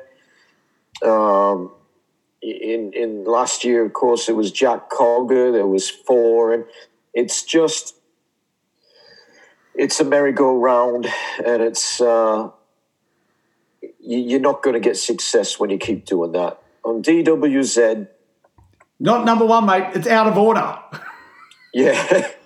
yeah. DWZ, look, I, I I used to watch with interest at, at, at Penrith and, and look, I, I'll never question this guy's effort. No. Never question his effort. He gives it hundred percent. But he's a mistake-a-thon. He was at the Panthers. You know, he, he was he was always on about how he wanted to be the fullback there, and, and, and he played most of his, his time on the wing. But but you knew each game that your heart's in your mouth every time he either runs the ball, and he runs hundred percent, but he doesn't play smart. Um, he runs it 100% and, and he's like 50%. You don't know if he's going to be able to actually successfully hold the ball. And if he does, whether he's going to play the ball correctly. Um, and, you know, I, he went on to what he believed was going to be greener pastures at the Bulldogs. The only win they had this year, he actually wasn't in the team. Now, I'm not saying that's why they won, but I'll put it out there. Look, I, I I know some people who know him. They say he's an absolutely Oh, he's a cracking great guy. dude. Yeah, yeah, cracking guy. Aren't But- we all? But we can't all play True. football.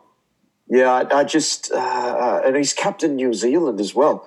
And you know, he, he, he's, his effort is hundred percent, but I just don't think he plays smart. No, no, I agree. Look, speaking of smart, um, if you were if you're a mathematician, you would know that these two teams last week had a collective uh, against column of ninety eight, and that is this week we see the South Sydney Rabbitohs up against the Cronulla Sutherland Sharks. Um, look, if if one of these sides was looking for magic this round, they'd want to see it because um, they arrive in Brisbane with their tails between their legs. Look, it was for South Sydney's first loss in eight weeks, um, despite the embarrassing scoreline. Uh, they were down on key personnel, um, but but you know, for for for you know, assistant coach, coach, whatever you want to call him, Josh Hannay, the Sharks, um, they're looking at a six straight defeat if they can't find the formula against the Rabbitohs. Um, look, it, it's it's it's going to be a, a very interesting game. um, a small advantage, I suppose, for the um, for the Sharks is that Latrell Mitchell fought and lost, and so he's been given another week. Um, so so he won't be there. Um, look, the Sharks have lost their way. They are a little bit um, of a shambles. Um, it looks like Dugan and Fifita are getting the call ups. Um, uh, it's very interesting that the Fifita um, is called up for this game against our Sydney. He's in number 17. Um, with been suspended for the last three Yeah, weeks. That's yeah. why he hasn't been there. yeah, yeah, yeah. I, I, I, I was, I just wasn't sure whether he'd actually make the side, um, even with him being suspended. But looking at, um, look, looking at that, um, they're they're look, they're one to they're one to thirteen. Um, really hasn't seen much of a change, much of a shift.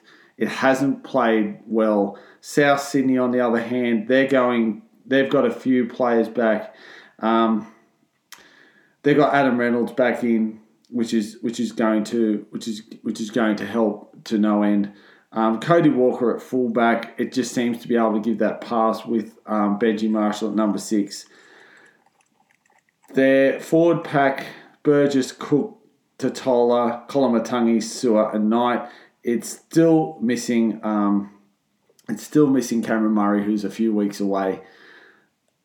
I think last week was the loss that South Sydney were going to have. At 50 0, no one would have predicted that. The Cronulla Sharks, they're they're a bit like the the, the um they're a bit like the Raiders, but unlike the Raiders, it's really tough to see any hope in that side. Griffo, who's your, what's your thoughts and who's going to win this match? Well, I, I saw the Sharks last week live, and they um, they offered nothing really. They they were, uh, you know, we had a discussion at the game with my mates at the game and talking about you know who was the worst team we've seen this year, and was it the Cowboys or the Sharks? Um, and, and, and I said actually I thought the Cowboys in, in game one were, were the worst I've seen they've turned their season around. The Sharks, unfortunately, are on the downhill slide, and it all goes back to the sacking of Coach Morris. Yep. Um, the the people who made that decision, uh, they've got a lot to answer for. I think. Um, I I don't know that Josh Hannay is a better coach than John Morris. Um, good- Josh Hannay, An I don't know if- filling coach. well, he He's did it at the Cowboys. I'm not sure if they won any games under his leadership. They might have won one, but Must have been memorable. yeah, I, I just don't understand that decision. The team has gone south ever since, and I can't see him turn it around. Um, a player who I've got the utmost respect for is Wade Graham. Yep. He was horrible last week. Not that he wasn't trying, it's just he did look to be running on old legs. Um, he tried hard, but he's he's just he's had a lot of injuries. He's had that uh, that head knock earlier this year. Um, he's he's the captain, and, and he's he's really struggling. Um, William Kennedy, who I think has got some something to offer in attack, he really struggled the high ball last week. Um, so I've got no doubt that Adam Reynolds will be targeting Will Kennedy. Um, I just can't see the Sharks winning really too many games at all this year. Uh, it's going to be a battle for them to hold off the Bulldogs. The, the, the thing about the Bulldogs is they're at two points and the Sharks are on four. That might be enough to get the Sharks out to the wooden spoon. Yeah. Um, I don't know if the Bulldogs play the Sharks again, but um, look, this team, they literally they've got nothing. Um, and and they had something. I was really impressed with what they did early in the year, uh, and that's why I just couldn't understand why they sacked Morris. The players' heads have dropped since that time. They they didn't make a line break, I don't think, against the Panthers. I think the Panthers outrun them by like a thousand meters or something last week. No, yeah, there, there's just nothing doing for the for the Sharks. Um, I, I think we'll see Souths bounce back. Reynolds back in the team makes a lot of difference. They will have a point to prove from last week. Uh, they won't get that that thumping out of their system, and I think they're going to take out their uh, frustration this week on the on the Sharks. And I'm, I'm thinking about this possibly as my uh, as my joker for this week because I really think Souths are going to pile up a score against Cronulla Sutherland. Yeah, What do you I, think, I, I, I only see a South Sydney win. I I look at South Sydney. I look at South Sydney, and they're not going to. They're they're really going to be reeling after what happened last week. Um, they're not going to be happy.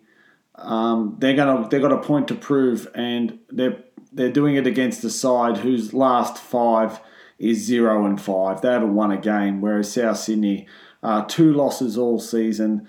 Um, they they weren't, you know, they basically put a media ban on. They they were not a happy um, coaching staff last week when they got back. Um, the press conference from Wayne Bennett would have really stung the players, where he said he wasn't surprised. Uh, that that I think that was a message to the players that you know you, you've you've been you've been running on luck for three weeks now. Start running on skill. So uh, I agree. Um, are they my joker this week? Uh, I, I like Penrith against the Titans. Oh, okay, yeah, I got. I haven't got. I had a close look at the Um, Yeah. other games, but So, as we go so along, that's so that's probably I'll, I'll be tossing up between the two. So uh, Yeah. at the moment, I've got Penrith Titans um, as mine, just depending on uh, any last minute things. I, or not that we not that we know any because they'd have to be in by tomorrow. So I'll be I'll be jumping on Penrith, I think, but I would not be surprised if South Sydney doesn't number this week. Um, the next game, which is at seven forty five for round 10, um, 15th of May, is the Roosters versus the Cowboys. That's the Sydney Roosters. sorry, Shano. Um, I'm just looking through the info here. Yep, yep. Um, it's saying Shaun Johnson is out. Um, Okay. Yeah, uh, so so star playmaker Shaun Johnson will have to wait at least another week to bring up his 200th NRL game. Okay, that's interesting. So um, he's, he's- yeah, he- I'm not sure who his, uh, don't know. I know who his replacement is, but his he's, he's still listed there. he's number six on the team list. Yeah, he is. It's just underneath that that they've got an update there saying he's Right, out. okay. He's not travelled to Queensland. So, All right, so that's well, All right, that- so he's you, not- think Moylan comes straight if he's not, there. well, that's probably why Moylan's on the bench there. So Yeah. I'd say Moylan will come in. Well, that's just added more woe. Might Yeah, well, I've got to say, Johnson Johnson hasn't been good since he's come back No. from injury. no, but Struggled last week as well. Yeah. Uh, anyway, they that's just another thing more. that's That's uh, just another thing. another problem for the Sharks. Most definitely, we have the. Well, thanks to that, Griffo. We've got the Sydney Roosters up against the North Queensland Cowboys. Um, look, the, the the you know you think they're down and they just keep pulling themselves up off the canvas. Um, they've got an, they've got a uh, injury list that you know you'd need a toilet roll to write on. Um, they just it just seems to be person after person. Um, Drew Hutchins suffered, of course, those uh, fractured ribs, punctured lung, um, and adds to the casualty ward. Um, look, they'll be battered and bruised, um, but they're taking on a really hot and cold uh, Cowboys outfit. Um, you know, when you look at the Roosters, they they've been battling to find some um, some fit players. Um, sorry, guys, my again my bloody thing is frozen. So they're struggling to find some fit players. Looking at looking at them, yeah, it just seems to be um, they just seem to they just seem to be um, trying to pull players here, there, and everywhere. Look, the Cowboys will be buoyed by their by their game last week. Their one point win against the um, against the Broncos. Broncos. Far out, I had a mental blank there. See, this is why Graham needs to come back. Um, that one point win against the Broncos. It's fair to say that the Brit- that the um, Cowboys they can put it on when they need to. Um, look, the Cowboys will be unchanged from last week's one point win. Um, look, uh, uh, Jason Taumalolo will play his 200th game for the Cowboys, the eighth player to do so. Uh, Lachlan Lamb returns at 5 8. Of course, he's in for Drew Hutchison. Uh, Tupouniua is back from suspension in the back row. Nat Butcher will be put to the interchange bench. Um, um, Victor Radley and Sam Walker have both been named. Of course, Radley had a HIA. Walker's got a shoulder injury with uh, Suaalii again on Both the in doubt. yeah, they're Yeah, in both doubt. in doubt, Yeah, they're, guys. they're they're they're um, especially. I got some inside mail today that actually says Radley's out. So although it's not officially been named, it was a bit of inside mail I got from someone who usually, when it comes to Roosters, is one hundred percent correct. So. Um, that that definitely helps the Cowboys' cause if he is out. Um, if you add to that Walker, um, they're in trouble. Like they're, they're starting to field a second class side, the the Roosters, but they've got a classy coaching panel, which you know next to the Melbourne Storm is is absolutely outstanding. It's you know ne- like next to Melbourne, they're second to none. Um, playing a very hot and cold um, Cowboys outfit, Griff. Where do you see this one happening? Yeah, I um, I'm going to tip the Roosters, but simply because they are the Roosters and the other side's the Cowboys. Um, I I've got to tip my tip my hat to uh, to the Cowboys and Coach Payten because for the first four weeks they were rubbish. Um, the performance that they they came up with it at um, Bluebet Stadium in round one was as almost as bad as any of I've seen from a from an NRL team for, for some time. Up against the Panthers, and uh, you know I think they were zero and four, but they've turned it around. I, I think about one, you know, four out of their last five. Um, so they're actually doing really well. Um, they're in form. They've got some some quality playmakers in uh, Drinkwater and Valentine Holmes, who are in form. Taumalolo, uh, and I didn't see the game against the Broncos. He was, from what I saw, he got the three Dally M points. Oh, he was brilliant. Yeah, okay, like so- back back to his best, like back right, to the so whole that makes a huge difference. back to his uh, ten year ten year signing best. Yeah. Um, so he's obviously got his head screwed on now.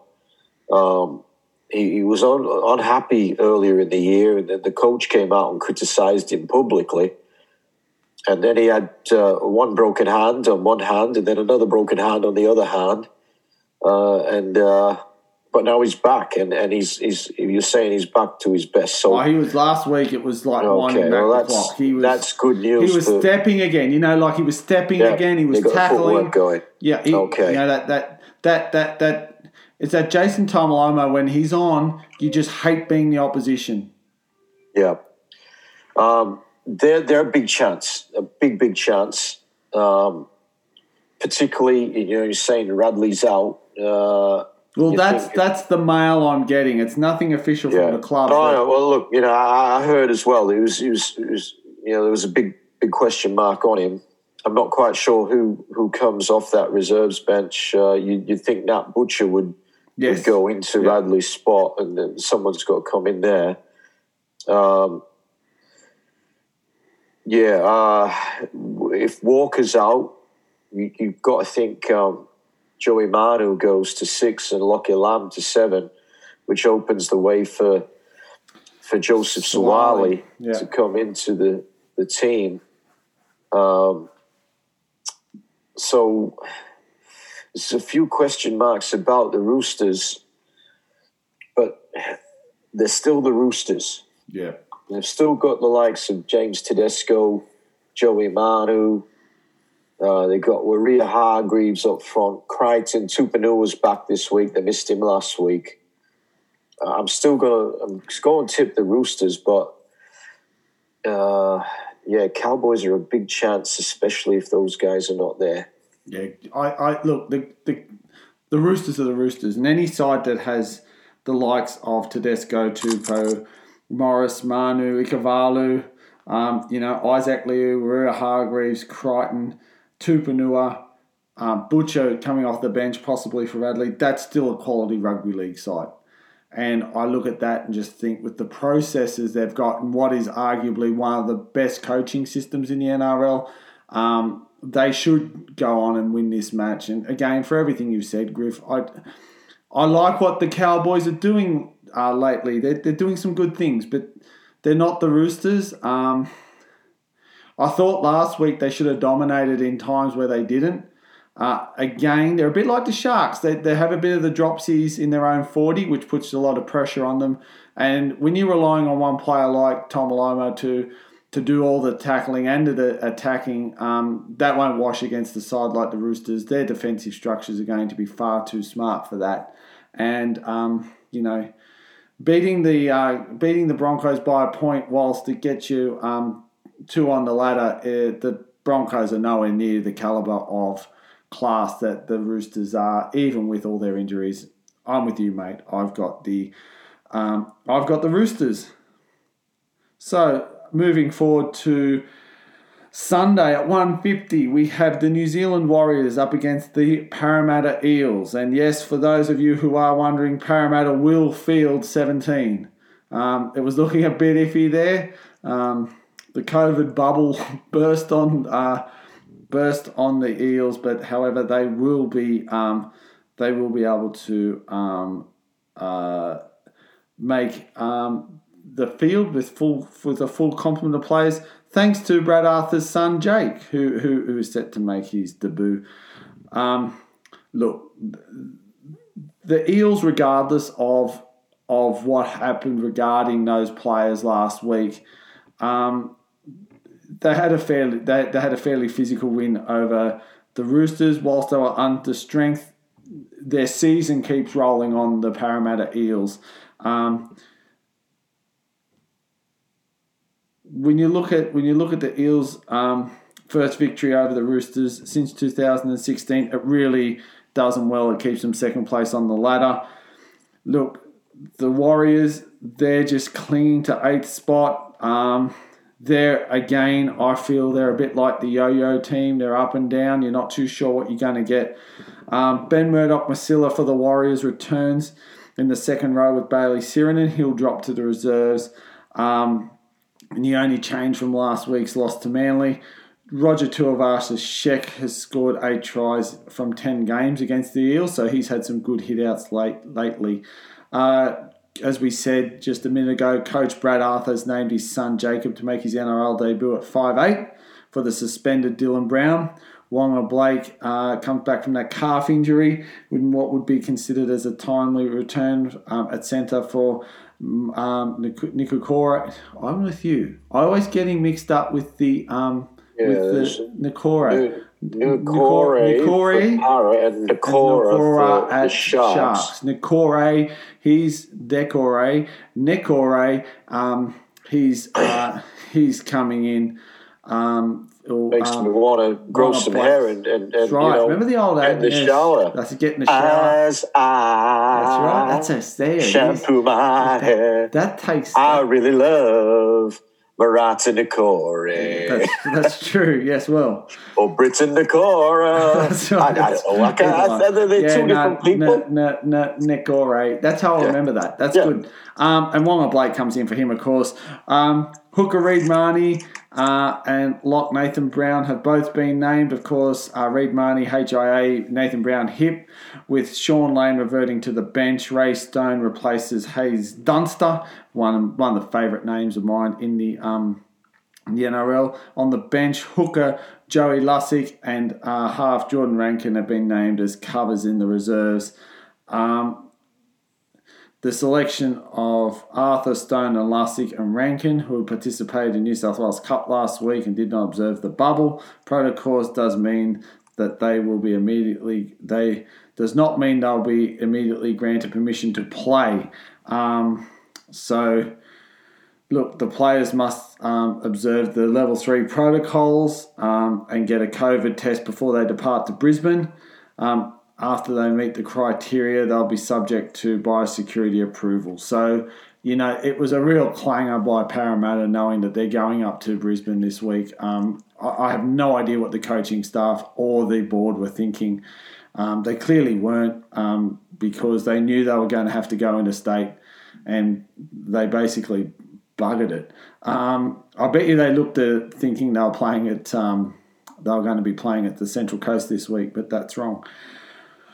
I'm, look, Griffo, um, when I look at this game, I, I think it's got some tantalising um, matchups in saying that I'm not too sure uh, who I'll be picking just yet. I'll be very keen to get your thoughts. What are you thinking?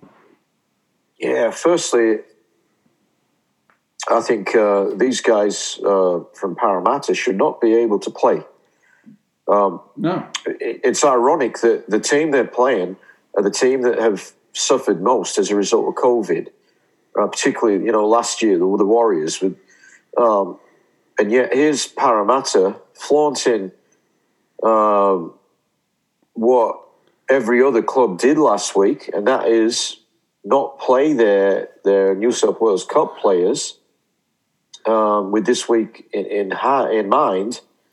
Well, I, I think it's not right that these guys play. I, I don't think they should. Can I agree with Um, you there wholeheartedly, Griff? I actually think, I actually think if if I know they're going to get COVID tests and, and whatnot, I actually think this is starting to set a really dangerous precedent here that basically says you can have your cake and eat it too against a side who have sacrificed a lot.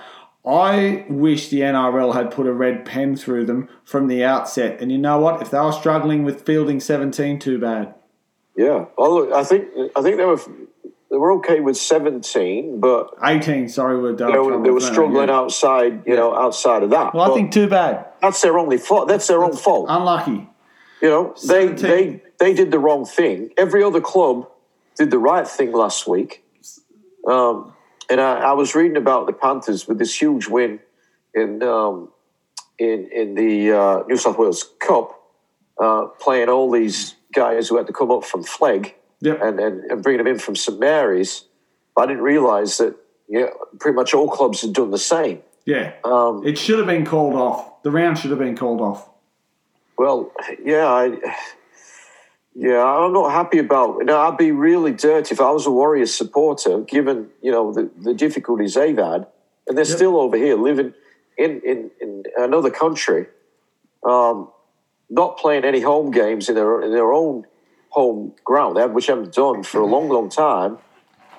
And they've they've gone by the rules. Yep. And, and I'd, I'd be really dirty if, if I was a Warriors supporter. That the you know we see listed you know Jacob Arthur, um, Ray Stone with asterisks next to their name. Um, but anyway, it is what it is. You know, the likelihood is they're going to play. Um, they're, they're not allowed to, to train with the team this week. Well, big whoop. They've been training with the team all over the summer. Yeah. Um, I give the Warriors a chance, but again, it's just one of those teams, as you said, you just don't know how they're going to go.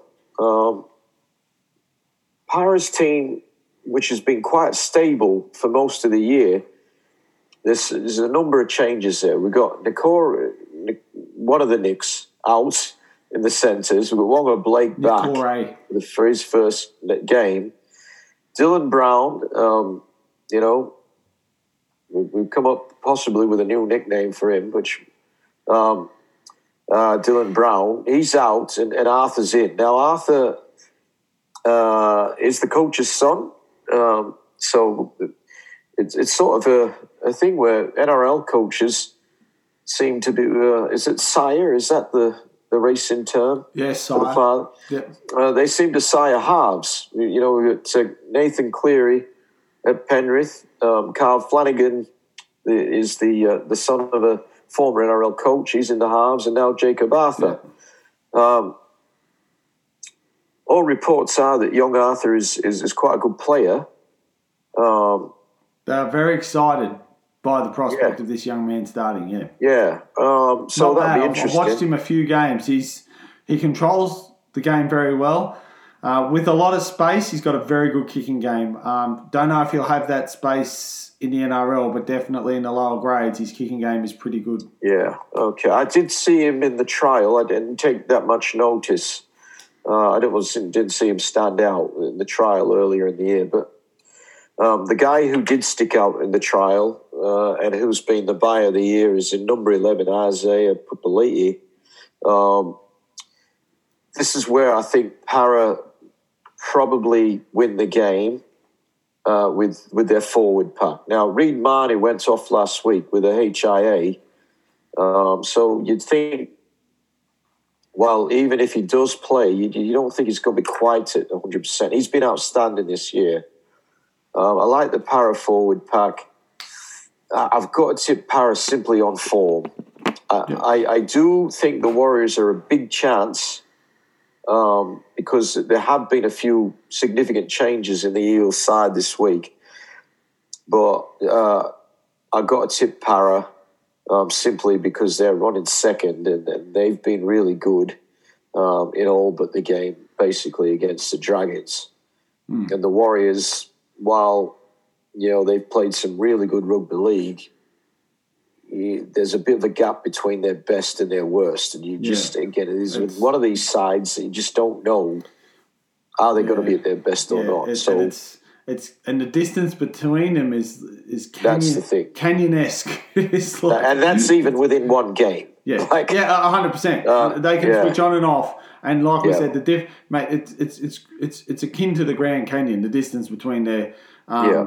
their, their their their good and uh and their bad. I, agree with you, Griff. I, I think for me, the, the the area in which when we look at this game, the backline for the for the for the Warriors just seems to try and do it for them every week, and their forward pack just don't.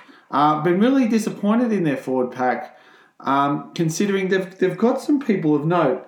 Um, when I look at it, now, to Harris Tavita, I was very critical of his kicking game uh, earlier this year. I still am. I don't think he's got one of the best kicking games but he does add this spark in defense, in attack, sorry, uh, which helps Kodi Nikorima um, create some things. Uh, RTS, of course, he, he's just a, he's in a class of his own in that side. He he is just outstanding. Unfortunately, he is not. He, they don't have enough people around him that, that can add add value that, that can help him there. Like I said, their forward pack needs to really spark up. A guy who I'm challenging this week from their forward pack is Wade Egan. I really think if he's going to be in the hooking role, he needs to tackle very hard in defence in that, tighten up that middle, and he needs to kick out a dummy half. He needs to get them forward. Um, look, the, the the Parramatta Eels are without some players. On the flip side, their forward pack is absolutely on song at the moment, and the backs are reaping the rewards. Um, there was a set of six last week or the week before, I can't, can't remember which week it was, where the forwards, the, the fullback ran the ball um, in, in Clint Gutherson, and he made about 15 metres.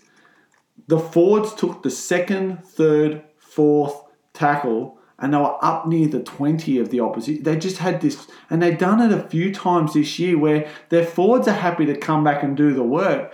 And, and it just creates space out wide that they can just go too wide of the ruck and Ferguson can run another 15 metres. I think it's very skillful play from them. It's very committed play from their forward pack, something that, a word that just doesn't akin to what the um, the uh, New Zealand fullback is at the moment. Look, New Zealand are a very, very clever team when they want to be. They can do some things right. I just don't think they have the level of class this week against Parramatta. I was thinking an upset at times with this game, but I just can't see it happening. I've got Parramatta winning as well. um, uh, to kick off our Magic round on Sunday. The second game is at 4.05 and it is the Melbourne Storm up against the St George Illawarra Dragons. And when we look at what the Storm did last week, they were absolutely scintillating against the South Sydney Rabbitohs. Um, whilst the Dragons, well, they broke a three-game losing streak. Um, they they um, basically beat the Bulldogs. So Addo Carr made history, of course, what we talked about earlier, the six tries. Um, the, the, the, Dragons, having lost three, are on the bounce back, but they're going to have to bounce pretty damn high to, to beat the Melbourne Storm this week. Look, Brandon Smith is suspended. Harry Grant has a hamstring. Cam Munster foot, um, both injured. Ryan Papenhuyzen, uh, his shoulder is named in the reserves. Craig Bellamy, he's named Riley Jacks at 5'8", and Kenny Bromwich in a hooker. Uh, Kamikamica shifts to the second row, and Finucane starts in lock with Tyson Smoothy and Tom Eisenhuth joining the bench. So it's good to see them back, especially Tom. Um, the Storm, well, they've scored thirty. Uh, they've scored forty or more points in the last in five of their past six games. They are an attacking juggernaut at the moment. For the Dragons, Ravalawa returns from suspension. He's on the wing. Um, he'll replace Feagai with uh, Famasuli. Um, replaces um, the debutant Junior Amone on the bench. The Dragons, well, they've scored 30 points or more in three of their past four games against the Melbourne Storm. Whether that happens this week um, is another thing. Look, Griffo, I look at this game. No matter what I say about the Dragons and what they did last week, they are coming up against an absolutely red hot team in, in more ways than one. They're not going to rush back Papenhuyzen. he he's going to be out for another week. You would not put him in against the, the Dragons thinking you're some sort of trouble. I can't see anything but a Storm win and probably a very good win at that. Can you convince me otherwise, Griff? Well, um, if you're the Dragons, I think you give yourself a big show this week. Um, normally, you're playing the Storm. I, am it's 100% Storm. Hmm. I'm about 95% Storm because well, some of their best players are out this week. Um, Harry Grant, Cameron Munster, Brandon Smith, and with a question mark, well, Papenhuyzen's not listed in the top 17. I think the Storm come right back to the field. Um, Jahrome Hughes is there. He's been he's been outstanding for him. Addo-Carr, obviously, we know what he can do. Olam's, you know, he's dynamic in the centres, and Reimis Smith's been very good. Nicho Hynes has been good. But Nicho Hynes is not Papenhuyzen. Riley Jacks is certainly not Cameron Munster. And Kenny Bromwich playing number nine is neither Brandon Smith nor Harry Grant. So I, I can't see that, you know, we're going to, I definitely don't think we're going to see a big storm victory. Um, I, I give the Dragons a chance. But in saying that, I just, I struggle, I struggle to tip the Dragons in a game where they play the Storm uh, storm forwards are still that awesome power pack. Um, and again, you got a guy like Sofa Solomona coming off the bench. Um, Tommy Eisenhuth is back this week. He was out last week. They've still got plenty of power up front. And I think that's where they win the game. I, I'm I don't see Kenny Bromwich as as a number nine, but they've lost. It's it's amazing that you've got a guy like Brandon Smith and Harry Grant, who both you know. Well, Harry Grant, I rate the best number nine in the game, and Brandon Smith's in the conversation. Uh, and then you've got to go to Kenny Bromwich, mm. who, who, you know, he's a really good back rower. but I don't think he's a nine. They got Smoothie on the bench. I, I, I would have just gone with Smoothie to start off the game. Uh, he is a number nine rather than your makeshift in, in Kenny Bromwich. Yeah.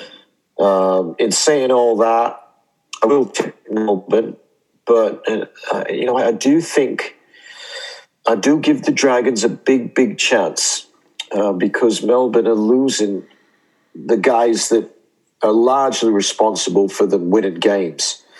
Um, I just think I still think they got you know the forwards to to take control. It's really got to be up to Jahrome. The winning of this game is going to be the number seven, Jahrome Hughes. Mm. If he fires, Melbourne win. If he doesn't, well, I think the Dragons can get him. Uh, Jahrome Hughes really insistent. Uh, I think Melbourne slightly uh, go in as winners, but, by, but not by a big margin. Shane? Yeah, I look. Really, I agree with, with everything you say there, Griff. I was talking to a young Dragons fan today, and, and, and you know, sort of talking about where's what what's the silver lining, and I said, look, it's very rare that you play the Storm and you have a far more settled spine than they do. And when you look at the spine of St George, um, Dufty, Corey Norman, Ben Hunt, and um, Andrew McCullough. That, that's a that's a that's you know it's, it's, a far more settled spine than than what the um, than what the Storm are presenting. I agree with you in some way. I think that um, Kenny Bromwich at number nine is a bit of smoke and mirrors. I think Smoothie's going to actually start, um, but um, that's just me. I, I I agree I do agree with you. I, I think if there's a week, I wish they, I wish the Storm would put this team in last week, but um, um, but it would have only been thirty 0 um, But I look at the, I look at St George, and St George would be looking at this going, if we want to have some key matchups against the Storm, work one on one and play good football, this is might be the week to do it. And I, you know, I, I think Jack Bird's starting to to come into his own in the side. Um, be very keen to see what Josh Maguire does. I think if this forward pack of um, Lawrie, Vaughan, Kerr, Sims, and Maguire can can can get some traction, they are a red hot shot. I look. I think the Storm are going to win it's going to be by a very, very small margin. And the St George just have to do everything right. They've got to hold the ball, complete their sets, good kicks, good kick chases, good fifth tackle options, please. Ben Hunt, good fifth tackle options. Um, they do all that right because you know Adam Clune was doing it for him. He was his fifth tackle options were on point. Um, they do all those things right. They're going to trouble the storm. I don't think they're going to win, but far out, I wouldn't be surprised. This is the this is of all the games this week. This is the one that smells of upset. So um, it's going to be very very interesting to watch because um, the Dragons. If they win this game, this is one that I don't think anyone would have pictured them winning. Uh, ladder wise, that really does put them up there on 12 points. And if we have the Roosters losing, they're going to be equal with the Roosters. And um, you know that might actually put um, that might actually put a gap between um, between them and the Titans because the Titans this week they are round out our um, Magic Round match with a game against the Penrith Panthers, who are in absolutely red hot form. They're they're um, they're undefeated at the moment.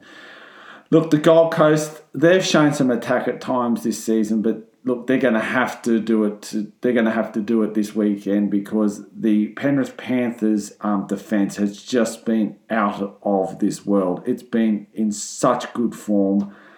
I, I actually think their def- a lot. Of, I know a lot's been made of Penrith's attack. I think their defense has been the hallmark of their play, and I've I'm going to chuck it out there. I think for the first 10 rounds of a season, they've got the best defense of any team in the last 20 years. They are outstanding at this point in time. Um, look, the Titans, they rank sixth in points scored, but Penrith have only conceded 60. Now, that's about 6.67 a game, or 6.7 a game. I think it's 6.66 it would be. Um, um, the biggest score against them is 16 points by Manly in round eight where where Manly had Trbojevic back, and, and we know what they've done. They've averaged 32 with him. So, you know, it, it's no no no surprise that that's the team that's averaged most against them. Look, the 36-28 victory over West um, snapped the three-game losing streak. It gave the Titans a bit of a boost, I think. Um, they have to play above where they are on the ladder. They have to play out of their, their skin. Um, look, Tino was sent home from the Gold Coast training on Wednesday. Um, he's getting over a, a, bout of gastro, so um, you know, no one wanted to tackle him, and quite frankly, he didn't want to be tackled. no, I heard there was no scrum uh, practice that day. Um, look, he's he's in no doubt of playing at this stage. He's just gone home, and uh, he's no doubt on to Aid, and he'll be right. David Fifita was named on Tuesday, but he, of course um, he received a two-match suspension after unsuccessfully having his grade two high tackle charge downgraded. Um, Fermor will move to the second row to replace Fifita. Uh, Masters is a chance to start at centre. Um, Tanner Boyd retains the 5'8 jersey. Look, the Titans, they've conceded about 140 points in their last four games. So they're defensively, they're, they're shot ducks um, playing a red hot team in the Penrith Panthers. Kurt Capewell, he'll miss a week after his failed HIA in round nine. Uh, Liam Martin starting because that's not a great replacement. They're just they're so blessed, Penrith. They've got such depth. Um, um, Hopgood will be joining the bench. Uh, he is a debutant, uh, Griffo, if I'm not mistaken. Uh, Hopgood. Oh, yes. Yep, yep. Mama, What's that? He sounds like one of the one of the Jackson brothers. Yeah, Jermaine. Jermaine. Yeah. Oh look, uh, I have seen him play Jermaine, and, and he looks he's he's he's a very hardworking player. Um, very, I, I, see him as similar to Liam Martin uh, in the way that he gives hundred percent. He's not a big guy, but he'll do his best. So go Jermaine, go Jermaine. Um, go so Jermaine uh, Tino, we're almost there.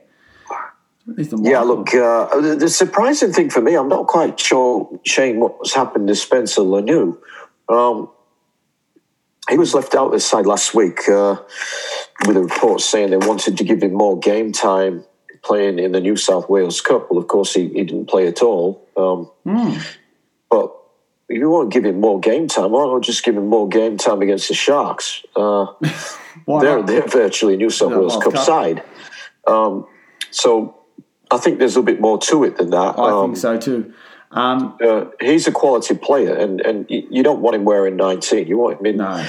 in the 17. So no, I, don't know whether he turned up late to training or something, but I, there's got to be more to it than bit, that. It, sound, it, almost it almost sounds of discipline, doesn't it? Well, it does. It yeah. does. Yeah. And in other um, team news, Griffo, just to add to that, of course, Momirovski is available, but why would you replace Matt Burton?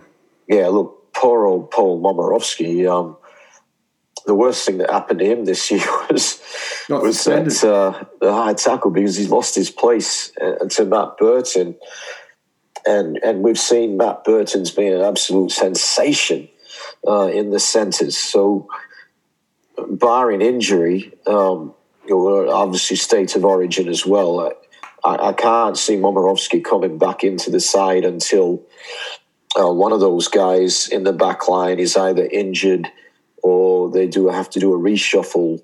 Uh, for example, you'd think, you know, Luai and, and, Cleary will be the halves for New South Wales, at least one of them, um, again, barring injury. Uh, in which case, Matt Burton will go into the halves, and that opens the door for Paul Momirovski. Um, you've got to think Penrith this week um, are going to beat the Gold Coast. Uh, the Titans are in the eight. They are a team that scores a lot of points. They have no trouble scoring points. Um, that this week will, I think they'll find it a little bit more difficult up against the Panthers, as you mentioned, their, their defensive record this year. Um, I will say the Gold Coast Titans are a chance of of beating the uh, the highest score against the Panthers in 16 points. Uh, if they're going to do that, they're probably going to do it in the first 20 minutes, the bulk of those points. As we've seen, they come out the gates very, very quickly. And then uh, uh, and then it turns around. Um, and it's done that in a number of games for the Titans, some of which they've been able to win, like last week, and others where they were run down um, by, for example, by the Broncos. Uh, they they look um, they, they look weak in in terms of, of their their ability to stop teams from scoring. They they're really good with ball in hand. Um, and we've seen them score length of the field tries, uh, some amazing uh, highlights uh, in the highlights reel for the Titans. But the low lights reel is is almost uh, just as as as big. Um, so these guys, they're they're without their their best weapon in attack in, in Fifita as a result of his two week suspension. Um, that's a massive loss. With Fifita there, you'd think, okay, you know, they might test Penrith, but without Fifita, um, it becomes really the Panthers are looking at AJ Brimson and controlling him because no one else in the team you, you think is going to really worry him too much. Um, Kelly's a good player, uh, obviously Big Tino, but he's playing in the middle. He's playing number 10 you don't think he's going to be uh, someone who's going to worry them too much um, in defence. Obviously, close to the line, he's, he's a chance of scoring with his with his size and his strength. But the other guys, I think Penrith, their defence will be able to control. Um, the question mark is: Are the Gold Coast Titans able to control the Panthers? Um, we haven't seen too many teams that have kept Penrith. Uh, you know, I'm not quite sure what their lowest score is uh, in any of the games. It might have been the Melbourne game. They they, uh, they haven't racked up too many huge scores apart from last week when they put on 48, and I think I think they, they got a record score against Manly. Um, Manly's worst ever loss at Brookvale, I think, might have been against the Panthers earlier, and it was out 46 to 6 or something like that without Turbo. So there's been a few games where they've they've hit the forties, but in general, um, they've won games with their with their defense, as you mentioned, um, just controlling the game. Uh, Nathan Cleary now leads the Dally M. Uh, last year, we all thought he was going to win it. He didn't. He actually run third. Um, uh, I think he will control this game, and I, I, think the Gold Coast will find it a lot harder to score points than, than in the opposition they've had over the last few weeks, where they've consistently gone over 30 points, sometimes with a victory, sometimes not. Um, too much, uh, too much of the Titans is, is going to depend on just two players in, in Big Tino to lead them in the forwards, and, and, and Brimson with his he's an absolute quality player, mm. and um, he, he's the guy that they'll be looking to control. Um, they've done the job against Tommy Turbo. They've done the job against Kalyn Ponga, and I dare say they'll they'll be able to control AJ Brimson as good as he is. Shano. Yeah, I, I agree with everything you say. Um, just on, on what you're talking about, Penrith and big wins.